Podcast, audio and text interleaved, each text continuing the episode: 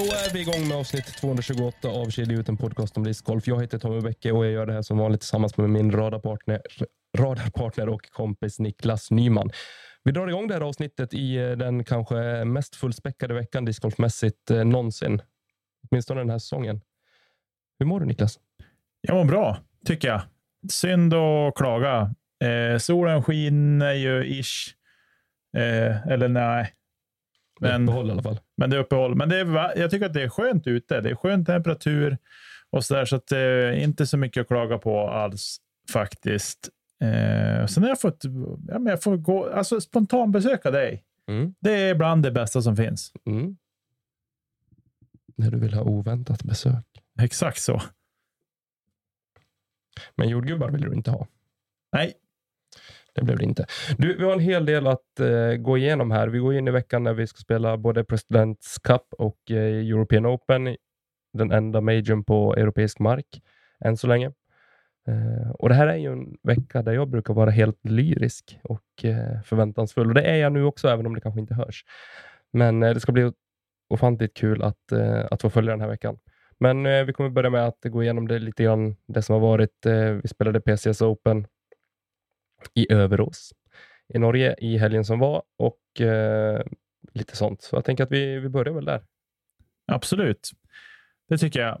Eh, och ja, vad har vi att, vad har vi att säga om den tävlingen? Eh, ja, men bra bana som alltid, tycker jag. Eh, mycket OB var det. Mm. Kanske lite väl mycket OB emellanåt. Men eh, det var för att tuffa till banan en hel del och så. Eh, sådär. Alltså utgången i det hela var ju ingen lågoddsare om vi säger så. På förhand. Nej, men det var. Det var tajt ändå. Det var det. Och det är väl då det som är roligast för mig också. Både MPO och FPO får vi säga. Mm. Eh, Palle tog sin, eh, vad blir det, fjärde raka vinst? Eh, ja, det var Tredje det. i alla fall. Eh, och har nu i och med den här vinsten i Norge vunnit i fem olika länder bara den här säsongen. Mexiko, USA, Sverige, Norge och eh, Kroatien. Va? Mm, ja, precis. Kan bli... Det finns en person, vet, nu har jag glömt namnet på honom, men han har vunnit i sex olika länder under en säsong. Så uh, skulle det bli en uh, titel på European Open nu i helgen så då är det tangerat. Mm. Exakt. Det mår han ju inte dåligt av. Nej och ha det rekordet också.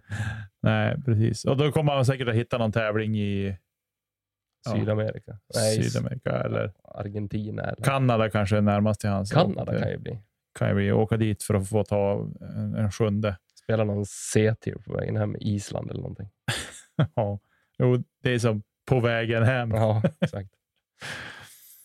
ja, just det. Nej, men eh, det var ju tajt så det förslår ändå tycker jag i, på PCS Open mellan Palle, Paul, Macbeth, om vi ska vara noga, och eh, James Proctor.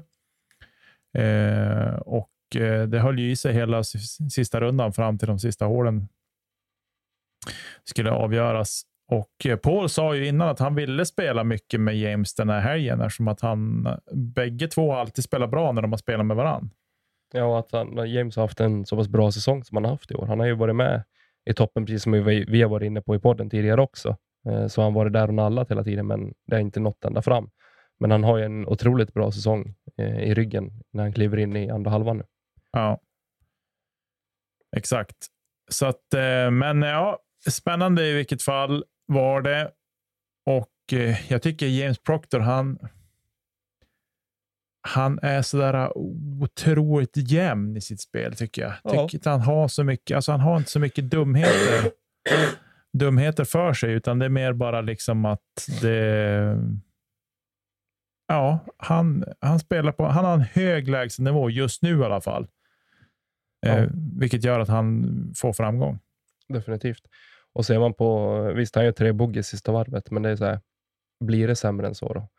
Det är svårt att, att tävla med, med Paul McBeth när han spelar på sin högsta nivå också. Han går mm. 13 under bogeyfri.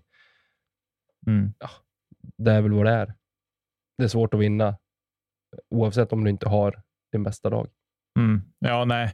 nej, så är det ju. Så är det, ju. Nej, det är, ju, är ju grisigt tungt att ta det då. Så är det. Helt klart. Eh, om vi kikar på, eller vi kan fortsätta nämna lite grann kring MPO innan vi byter till FPO, är väl att som jag har förstått det och som de pratade om, att det här var första elitsegern för Paul Eh, sedan Worlds, VM i fjol? Sen VM i fjol, Mm. om man nu räknar VM som en elittävling. Men det får vi säga, alla de bästa var ju där. Eh, som var hela och friska. Så, Ehm, så att det är ju intressant fakta att det är nästan ett år mellan de tunga segrarna. Men jag tycker att de segrarna han tagit i Europa har ju varit eh, hans spel har ju inte varit flawless, om man säger så. Eh, och egentligen inte heller under PCS Open tycker jag inte heller att det har varit hela tiden bara flyter på, utan det har varit lite, lite knackigt för han. Mm. Nej, men samtidigt här så slår han ju de personer han ska slå för att kunna vinna hemma också. Det är väl Gannon Burr som inte är på plats i Europa. Här hade vi ändå Proctor, Heimberg, McMahon, Wysocki också, Mm. eh, som är på plats för att spela ja, men både European Open men även eh, PCS Open. Då. Ja, Eh, Och här visar han att han, han kan ju slå dem, ja, oavsett Precis. om inte de var på plats i, i Skellefteå och i Borås. ja, exakt. Eh, så här, vad har vi att säga om de, det svenska deltagandet? Nej, men vi har väl ett utropstecken i, i Hjalmar igen, eh, som studsar tillbaka rejält efter eh, den lilla plumpen hon hade i Skellefteå. Eh, han är ju en, ett monster på green och 20 meter ytterligare ut från cirkeln.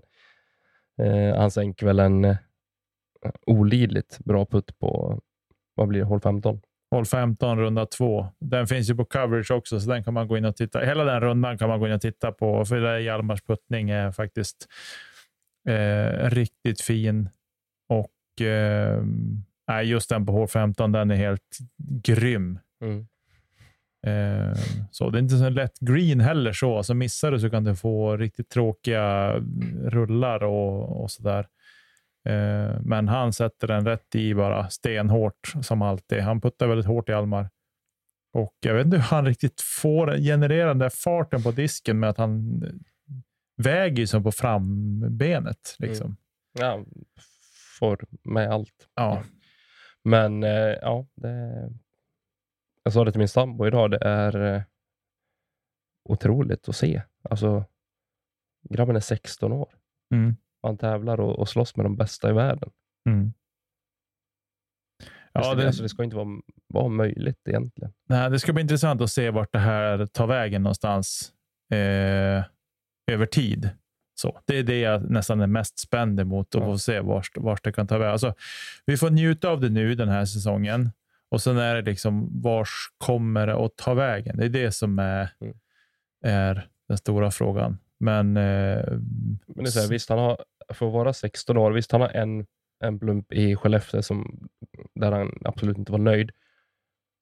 Men i övrigt så har han presterat på en otroligt jämn nivå. Och att göra det som 16-åring och junior, alltså hatten av. Det, ja. Och det är inga dåliga startfält han möter heller. Nej, nej. Så det är det som är, är otroligt imponerande. Kan han hålla ihop det mittenrundorna framför allt och sen avsluta på lika fint sätt som han gör? För ofta så har han en väldigt, väldigt bra start på, på tävlingarna. Mm. eh, där han placerar sig högt upp och så får han kämpa för att hålla i det. Kan han någonstans jämna ut det spelet och, och få med sig mittenrundorna framför allt, då, så då kommer det bli hur bra som helst Mm. om man pratar resultat. Jag För håller helt utan tvekan är han Sveriges bästa discgolfare just nu. Ja, Alla kategorier. Ja jag håller med dig. Jag håller med dig där. Eh, om vi hoppar över till eh, FPO då, så vart det en tight match där. Eh, faktiskt. Tatar vann till slut för Missy Gannon, men det var inte så. Alltså hon hade inte en jättebra helg, Tatar. Det var väldigt mycket upp och ner. Eh, otroligt ojämn. Och, men liksom, det är någonstans så här. Varför är hon bäst i världen? Jo, sådana här gånger när spelet inte stämmer, men hon vinner ändå. Eh, sen är det klart att Missy hade väl, Missy brukar vara stark på green och hade väl kanske lite sämre finalrunda på green. Eh, Ja, hon är 50 procent lite grann. Sådär, så att och det är väl ett, ett litet problem som man, för hennes del. då. Mm. För hade, hon- hade hon hållit uppe på green, då hade hon vunnit tävlingen. Och jag tror också att då hade hon kommit in i huvudet på Tatar. För Tatar pratade om det efter tävlingen, att, att hon hade inte den mentala styrkan att stå emot Mm. om Missy hade haft, alltså varit bättre på green än vad hon var. Jag tror det är ett psykiskt spel inför European Open. Ja. Att hon ska Ja. visa sig svagare än vad hon är. Ja, fast samtidigt så tycker jag ändå liksom att hon... Jag tycker Tatar alltid, hon har varit rak och ärlig liksom rakt igenom. Ja, så är det absolut. Eh, jag tror inte hon jobbar så mycket med mind games, utan jag tycker att hon låter sitt spel eh, ja, men visa vad, varför hon är bäst. Och så. Det har du rätt i. Eh, Fel av mig, förlåt. ja, nej. Eh, Det finns inget rätt och fel i det där, men jag tror, att det, jag tror att det är mer så i FBO rent generellt att spelet får tala istället för att snacka så mycket. Däremot visar hon ju här under den här helgen att hon inte bara är en bra eh, draghäst, utan att hon faktiskt plockar upp tre kast från första rundan på, på Salonen Mm. och sen går och vinner. Hon har haft väldigt enkelt att, att gå och vinna när hon har startat bra och haft en ledning från runda ett. Mm. Nu är hon tre kast efter inför runda två. Plockar igen det och avslutar. Och men kanske inte övertygande, men eh, med segern i hand. Ja, precis. Nej, men hon bygger upp liksom till, ett, till ett gap som sen minskar lite och så där mot slutet, men hon håller ändå undan och vinner. Eh, och Det är lite grann det som blir att leda med två kast med ett eller två år kvar gör ju att hon eh, ja, men, hon lämnar ju över, alltså hon lägger över pressen helt och hållet på motståndarna och Jo. att hon själv bara får bevaka och veta vad hon ska göra liksom hela vägen. Eh, men jag tycker att hon visar, man har ju kanske varit lite tveksam till hennes, vad ska man säga, hennes, eh, men kan hon hämta igen liksom om hon ligger efter? Mm. Sådär, eftersom att hon oftast har ju hon gått ut ledat efter första rundan, tappa lite kanske andra rundan och sen bara forcera slutrundan och vinna med ett par kast. Eh, men nu tycker jag liksom att nu visar hon, alltså tre kast är inte så lite. Och eh, en Evelina Salonen som är påslagen och har en bra helg är ju inte någon som du bara liksom dansar i kapp och Nej, absolut inte. vinner mot. Och Så, sätter hon hälften av sina puttar så är hon livsfarlig. ja, Hon är fortfarande bäst i fältet från eh, 10. ja. så att där tycker jag väl att det är, det säger väl ganska mycket eh, om, om hennes lägsta nivå i det här fallet. Eh, så så att, eh, nej, men, eh, jag, tror att det är, jag tror att det är bra för eu- europeisk discgolf också att se att men man kan ha dåliga dagar men även liksom ändå ta hem segrar. Så. Mm. Eh, så hälsosamt på något sätt också. Stora utropstecknet på damsidan är väl helt klart eh, norska Ida Emelie Ness. Ja, shit, vilken lirare. Också ung, 15 år tror jag hon är. Ja. eh, i år fyllda. Så hon är lika gammal som min dotter, född 2008. Och eh, ja, men på det sätt hon spelar så ser ju framtiden väldigt ljus ut för hennes del. Eh, och hon hade väl tidigare ett högsta snitt över en tävling på 911 i rating tror jag. Mm. Vad är hon? 890 ratad någonstans? 870 tror jag hon var innan där. Ja, och nu har hon väl snittat någonstans 970-980 runder. där kring.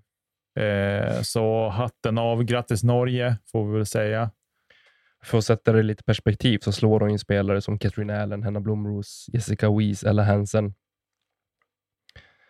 eh, Katarina Stålesen bland annat. Eh, Ja. Så det, är så här, det är inga dåliga spelare hon, eh, hon slår. Nej, och hon inte heller, alltså hon uppvisar, tycker jag, inte någonstans under finalrundan någon,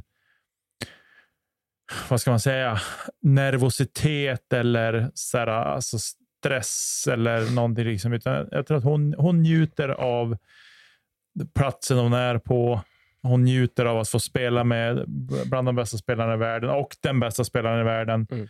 Jag tror att hon bara liksom suger in allt det där. Jag tror inte att det är någonting annat, utan hon bara suger in det där. För det man såg, jag tycker inte man kunde avläsa någon sorts liksom, nervositet på det sättet heller, att det liksom avspeglade sig i spelet. Nej, verkligen inte.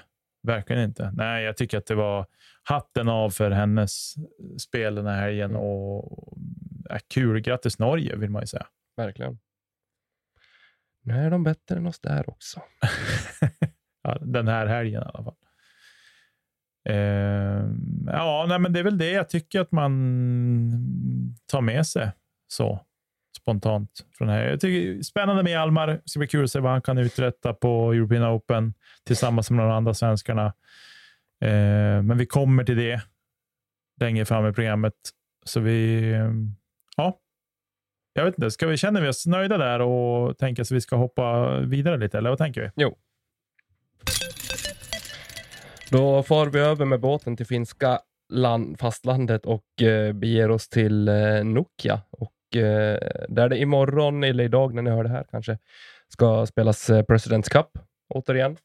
Eh, den eh, lilla förtävling som eh, härstammar till eh, European Open.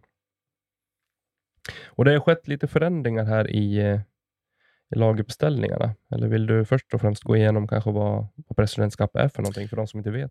Ja, men President Cup är ju en ja, motsvarigheten till golfens Ryder Cup till exempel. Eh, där vi, ja men Europa har ett lag, USA har ett lag kan man säga.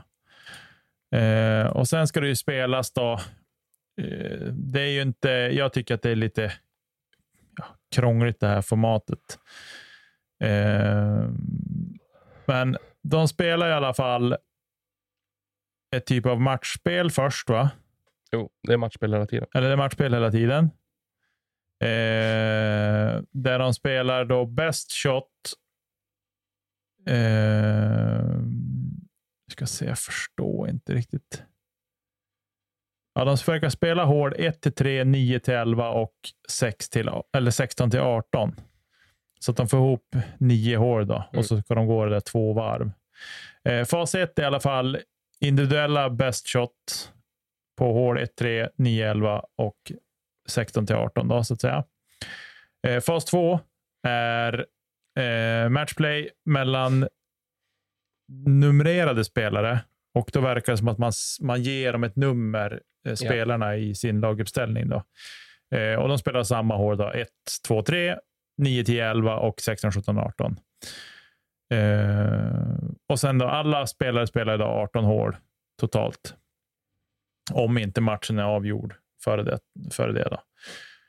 Eh, och då är det ju, ja men, man, det är ju poäng då, beroende på hur det här... Ni kan gå in och läsa om det här på opendiscgolf.com snedstreck Presidents Cup. Då får ni läsa det själv, alltihopa om hur det, hur det går Men till. Det är, ma- det är matchspel i olika former eh, mellan olika spelare och så får man ett, eh, poäng för olika resultat och så laget med mest poäng vinner. Ja, precis. Winner. winner.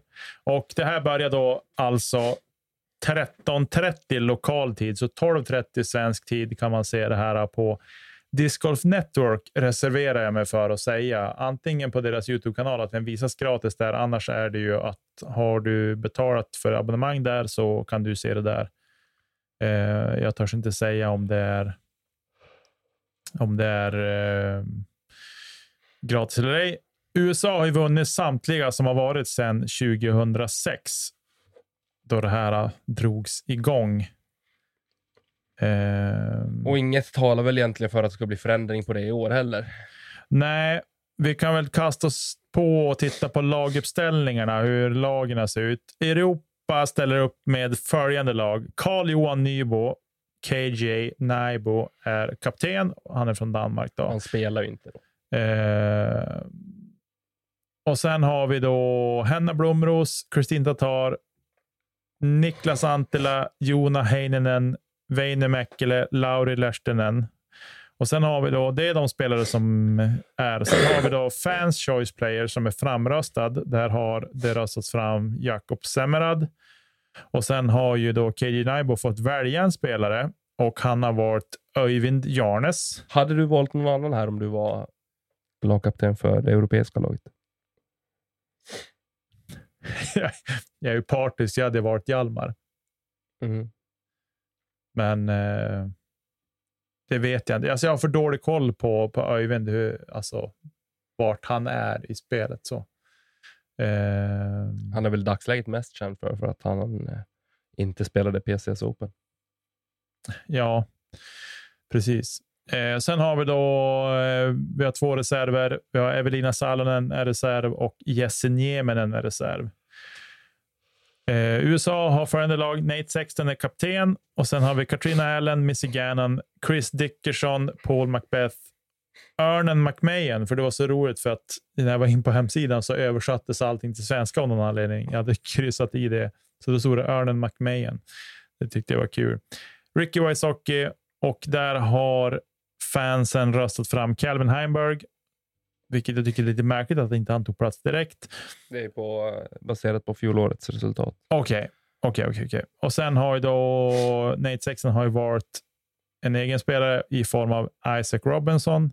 Och sen har vi Sarah Holcomb är reserv och Matty Oram är Matt Oram är reserv också. Det Vi är ska väl inte så mycket att prata om kring Captain's Choice i amerikanska laget, va? Nej, det tycker jag inte.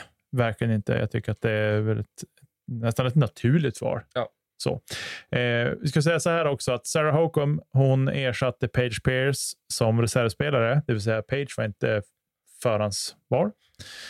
Eh, och Chris Dickerson ers som eh, var reserv ersatte Gannon Burr och Mary, Matt Oram, en ny reservspelare där. Och Chris Dickerson ersatte Calvin Heimberg som reservspelare. Jag förstår inte riktigt. Han har hoppat upp i stegen bara. Ja.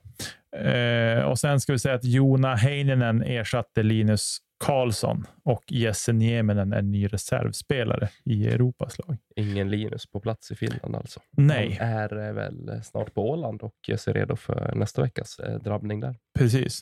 Men eh, matcherna här då, eh, som ska spelas. Ja. Om vi börjar med FPO-matcherna som ska spelas, där vi har, har då Hanna Blomros och Kristin Tatar mot Katrina Allen och Missy Gannon. Hur skulle du, om du fick välja,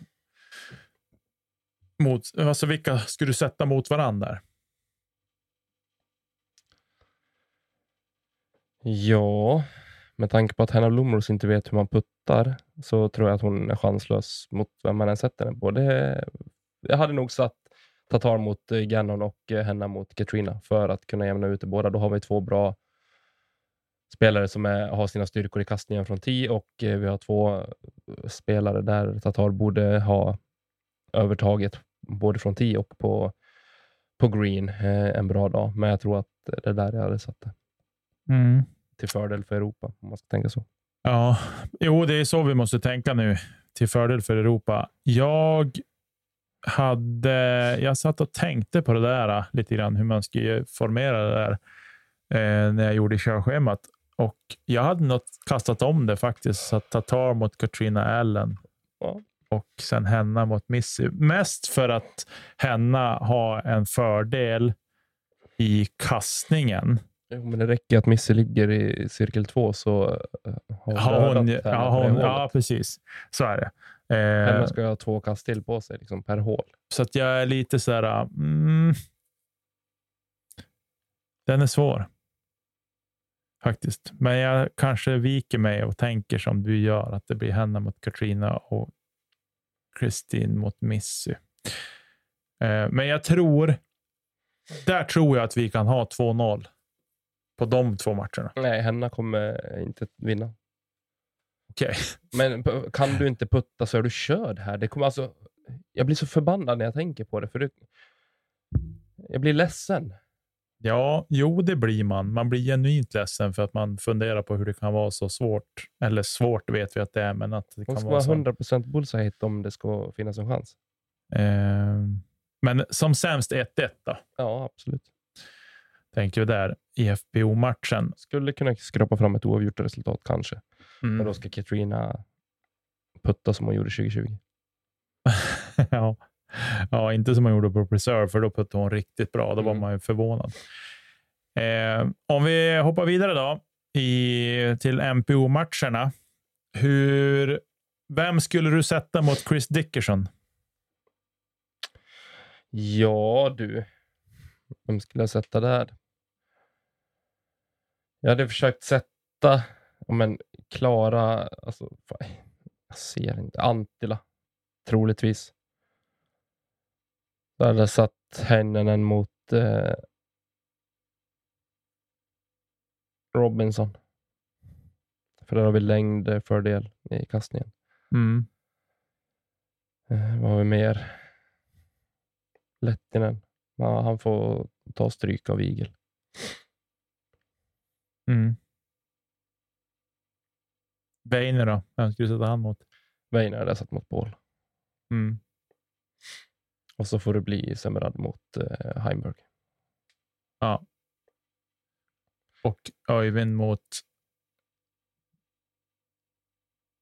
Eh, Vem har vi kvar? Ja, men vad hade du? Antila mot Dickerson. Ja. Eh, Jona mot, i, mot Isaac sa du. Weiner mot Paul. Lauri Lehtinen då? Wysocki. Mot Wysocki. Ja, precis. Det är de två som är kvar. Jakob Semmerad Mot Heimberg. mot Heimberg. Och Öyvind är ju kvar då. Varför har de en spelare mer? Ja, men de har en spelare mer. Varför då? En, två, tre, fyra, fem, sex, sju, åtta. Sju, åtta. Vi räknar ju fel någonstans. Ja, men eh, så hade jag gjort. Ja. Nej, jag tycker att det är svårt, men jag känner att vi är ju svaga och ändå så sa ju Antila på presskonferensen nyss, som medan vi spelar in det här så pågår presskonferensen, så sa ju han att de har en väldigt bra chans i år. Eh, Jag ser, alltså i fjol var chansen större. ja, Jag ber om ursäkt, jag är jättesjuk så jag eh, hostar som en dåre här. Förlåt. eh, men jag känner lite grann så här, ja. Alltså jag har så svårt att se vem av MPO-spelarna som ska kunna slå. Ja, det är Antila som kan slå Dickerson då. Men sen i övrigt. Och Dickerson vet vi är bra på eh, denna bana. Ja, det jag tänker är att man alltså försöka så här, ja men, sätta de matcher man har mest störst chans att, eller de spelare som är svagast i USAs lag, Mm. ska man sätta våra bästa spelare mot Men okej, för att inte ödsla bort dem. Det är så jag tänker. då är ju Paul svagast. Trots att han har haft en... Det är Paul och Wysocki som är... Ja, Paul. Ja, fast de nyss har vunnit bägge två ganska mycket. Ja. Paul har tre raka och Ricky... Heimberg vinner alla matcher, alltså oavsett vem du vill sätta honom mot. Ja, Det är ja, Robinson möjligtvis om han har en halv risig dag. ja. Men de är allihopa på en betydligt högre nivå än vad européerna är i dagsläget. På. Ja. Nej, det är ju... Nej. Det blir torsk i år igen. Det blir det. Med förhoppning om att vi kan vinna FPO-matchen i alla fall. Ja. Det är där vi får sätta vårt hopp. Vi är där Palle inte vill vara, som han sa i presskonferensen här för bara några minuter sedan. Att när man börjar tänka att, eh, eller när jag börjar tänka att jag åker dit för att spela för en topp 5-placering, då är det dags att sluta tävla. Ja. Och det är väl så Euro- Europa behöver tänka nu kanske. Att, Ja, ja, kan vi vinna de matcherna, men då kan vi lika gärna sluta spela. ja precis. Ja, men eh, det ska bli kul att se i alla fall. Det är som sagt lunchtid, svensk tid, är det dags för Presidents Cup och det brukar vara i fjol, minns jag, eller när de spelade sist i alla fall, Ja, minns jag att, att det var lite rörigt att följa det där.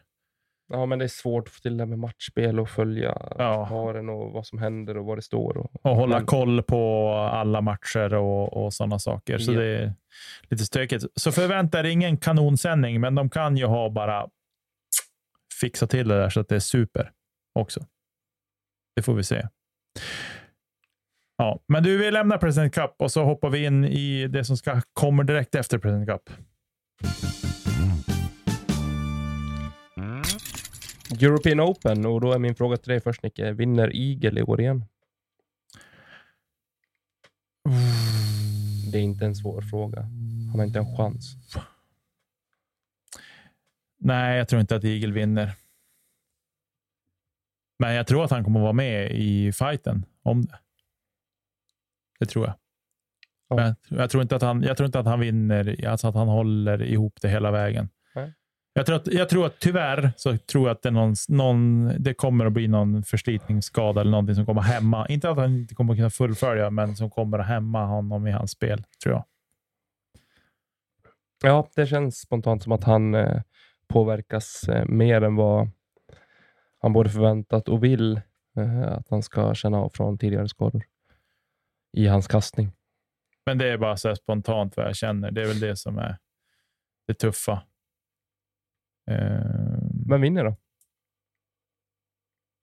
Calvin Heimberg. Ja, och jag kommer vara så tråkig att jag säger Wysocki. Ja, det är inte tråkigt. Det var en medeltid sedan han vann en eh, Major. Eh, och Jag har inför den här säsongen återigen eh, lagt en prediction på att han inte kommer vinna någon Major, men känslan nu är att han, han kommer göra det. Ja. Ja, det blir intressant att se. Vi kommer få ett Ricky Paul-drama här. Jag förväntar mig det. Ja, det hoppas man ju. Gärna med särspel. Man hoppas ju att det ska bli en tuff så. Eh, banan är ju tuff i alla fall. 2794 meter, par 63. Bland de kortaste de spelar i år. Eh, men vi vet ju att det är mycket OB och sånt i spel på den här banan. Eh, men vi har, ing, en par femma, det är hål tre. Eh, sen är det par tre, par fyra resten. Och eh, ja, nej, det ska bli... Vi har två relativt korta par fyror också, 183 och 187 meter, hål 12 och 13. Eh, och sen har vi en som, ja, det är lite korta par fyror. de är liksom 180 meter. Men har de filat till den där par trean man i fjol nu då? Vilken Det var par 3 jag tänker? 13, där de hade gjort om den. Ja, precis. Flyttat tillbaka korgen säkert. Förmodligen så. Så det blir ju intressant att se vad som, eh, vad som händer. Eh, banmässigt så ska det bli kul att se. Men eh, Det är alltid en bana som är i topptrim, så man kan förvänta sig det bästa. ja, exakt så. Exakt så. Eh, ja, Ricky vinner. Alltså, så här, jag känner någonstans så här, efter allt Ricky har varit med om, så här, med, med eh, ja, men sen han varit sjuk, så är det som att man unnar lite grann. Men jag, tror, men jag tror att Calvin tar det. Ja. Eh, så. Det hade varit intressant att se honom vinna en Major. För att jag tycker att han är så fruktansvärt bra när han är bra och tycker att då gör man sig förtjänt av att vinna Major också. Men samtidigt, ska man vinna Major ska man vara bäst när den spelas. Inte bara alltjämt annars. Damerna då? Åh, ja, hörru du.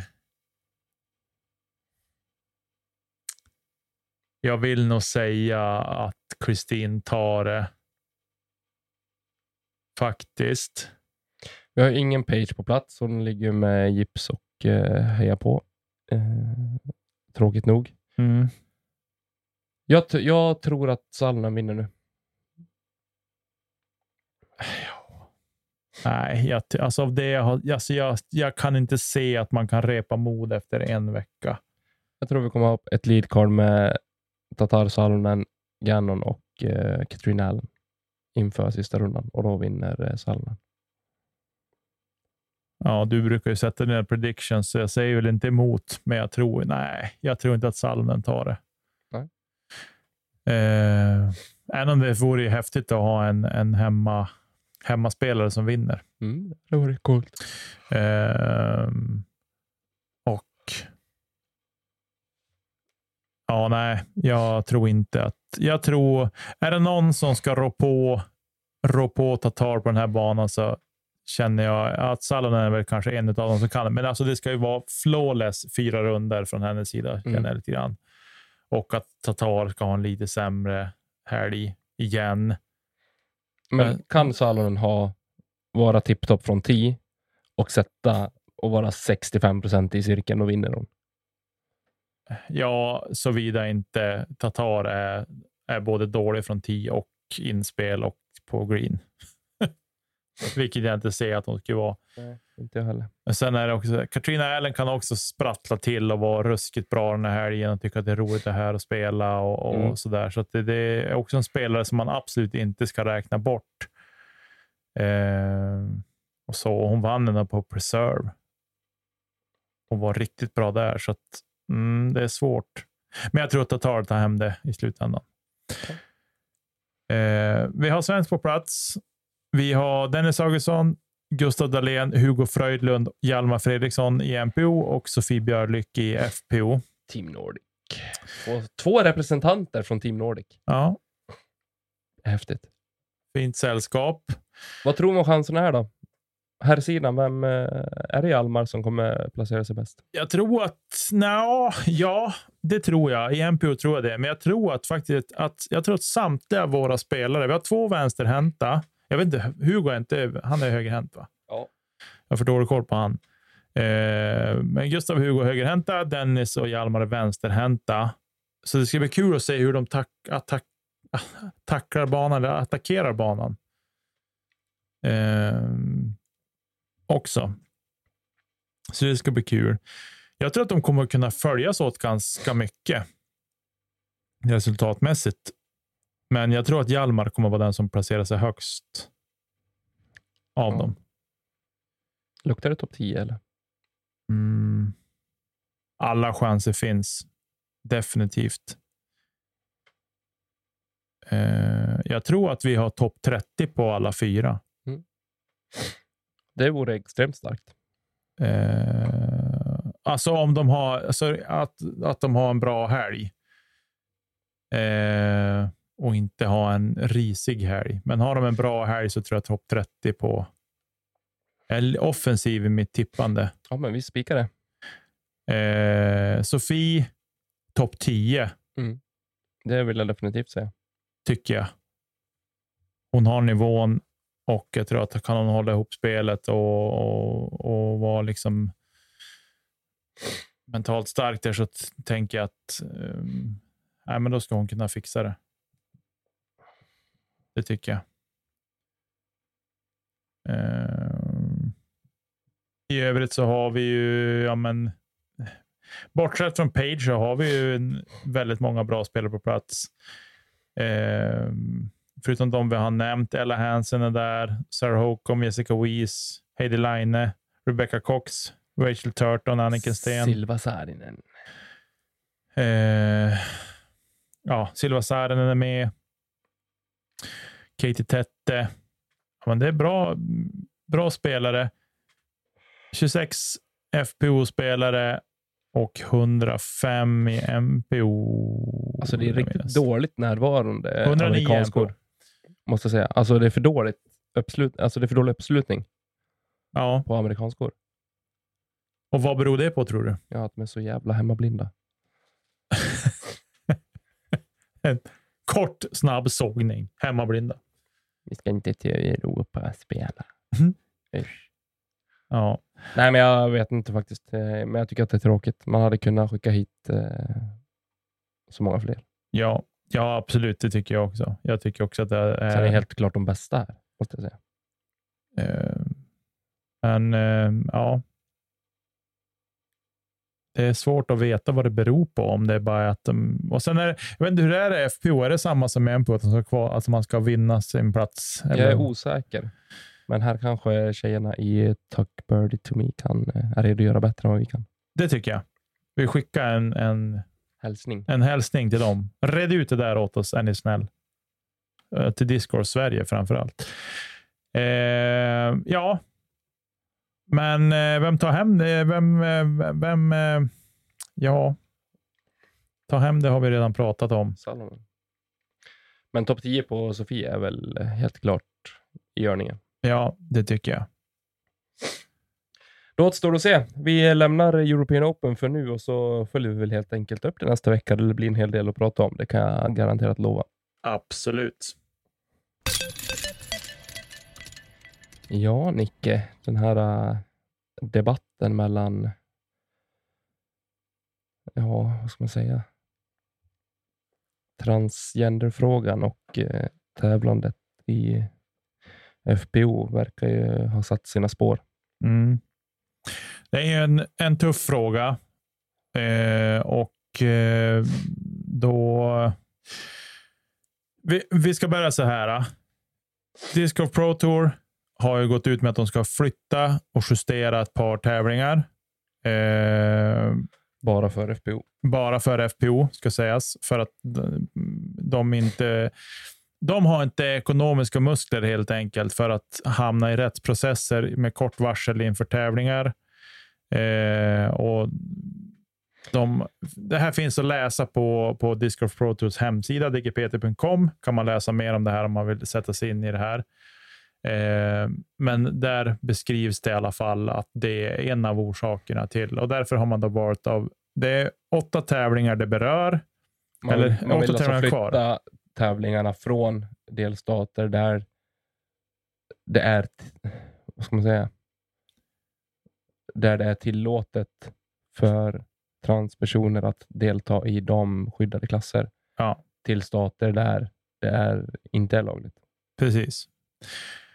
Eh, de som och, det berörs på elitsidan är väl egentligen Ledgestone, Great Lakes Open eh, och sen är det MVP Open som är Elite Series, ja. Precis. Sen är det eh, de Sen har vi då några Silver Series också och det är ju American Flying Discs Open och Discmania Open som spelas. Och det här är en majoritet av tävlingarna är i augusti och två i september. Och sen har vi då, det är åtta tävlingar totalt som återstår på säsongen egentligen, bortsett från Worlds. Då. Eh, men Mid America Open, en Silver Series som spelas i slutet på juli, den berörs inte. LVS Open i Alderwild. Den berörs inte och inte DGPT Championships heller.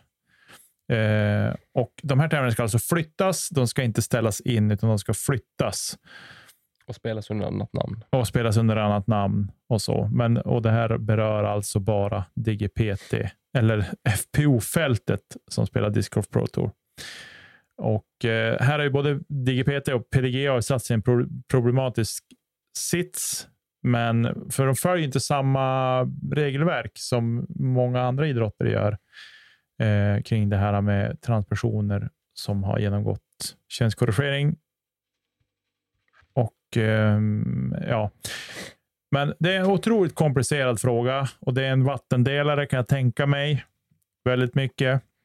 Nu verkar det inte vara så stor vattendelare om man kollade på presskonferensen inför Preserve där väldigt stor del av damfältet ställde upp och eh, menade på att vi behöver skydda FPO-fältet. Ja, eh, men totalt sett för hela discgolf eh, communityt så är det ju lite grann av en vattendelare. Jag tror inte att det är en så stor vattendelare. Jag tror att folk vet exakt vad de tycker och tänker, men att det är... Eh, man vill inte sticka ut hakan och säga vad man egentligen tycker och tänker. Varför då? Ja, jag tror bara det. Ja, men det, jag tycker fortfarande så här, det man måste hålla, hålla, det man måste tänka på så här. Det är alltid människan först, spelaren sen. Så försöker jag tänka oavsett sport. Och sen att de där kan vara hårt förknippade med varandra, så eh, är det fortfarande så att Natalie Ryan har inte gjort det här, får vi hoppas, för att hon ska börja vinna tävlingar i discgolf, utan för att hon själv känner sig som människa att hon eh, vill vara tjej och inte kille. Och Det handlar om människan, det handlar inte om spelaren. För handlar, är det bara gjort för spelaren, så då känner jag mig lite så här, jaha, det är mycket arbete för det. Och lite märkligt kan jag tycka. Eh, och sen är det också, kanske man ska säga, det är ingen mänsklig rättighet att få vara proffs i discgolf heller. Nej. Eller vinna tävlingar. Och då är frågan, ska man bry sig om, som sagt en fråga, ska man lägga fokus på en människa eller ska man lägga, lägga fokus på de andra 44 människorna? Ja, i det här fallet har det blivit på en människa. Eh, kan vi ju konstatera. Men det är som sagt var, det, det är en tuff fråga och nu i alla fall så är det satt en boll i rullning för det här för att Disco Pro Tour inte vill lägga ekonomiska resurser på, på rättsprocesser helt enkelt. Det är väl så vi kan säga. Kort och gott. Men som sagt, det är några tävlingar som kommer att bli förändrat. Hur det kommer att påverka med sändningstider och sändningar och alla sådana saker för oss som vill följa discgolfen, det får vi se. Jag kan tänka mig att det kanske inte blir någon skillnad, men det borde rimligtvis bli skillnad om FPO startar på en, spelar på en helt annan bana. Då vill kanske inte kliva upp i ottan och, och spela jättetidigt på dagen, utan de kan spela mer. Vi vet inte ens om det blir på samma datum ju. Nej, än mindre det. Man kan tänka sig kanske att det blir det för att det inte ska krocka så mycket med de andra Ja. eh, tävlingarna som inte berörs av det här. Men eh, vi får väl se vad som... Vi ska följa upp det där eh, så fort vi vet mera hur det blir och när det blir. Men det kan ju bli att vi kanske... Det kanske kommer sena beslut också. Det får vi se. Men eh, ja, vi får se vilken riktning det tar helt enkelt. Mm. Ja, Tommy. Ja, men jag känner mig inte riktigt bekväm i den här frågan. Alltså jag, jag vet inte vad det är. Jag tycker att Nej, men det är en kompis, alltså det är en, det är en svår fråga. Eh, och det är ju. Det är ju inte kanske lätt att bara sticka ut hakan heller för att ja, men du har du tänkt på det här? Nej, jag kanske inte har tänkt på allting. Men att man har en.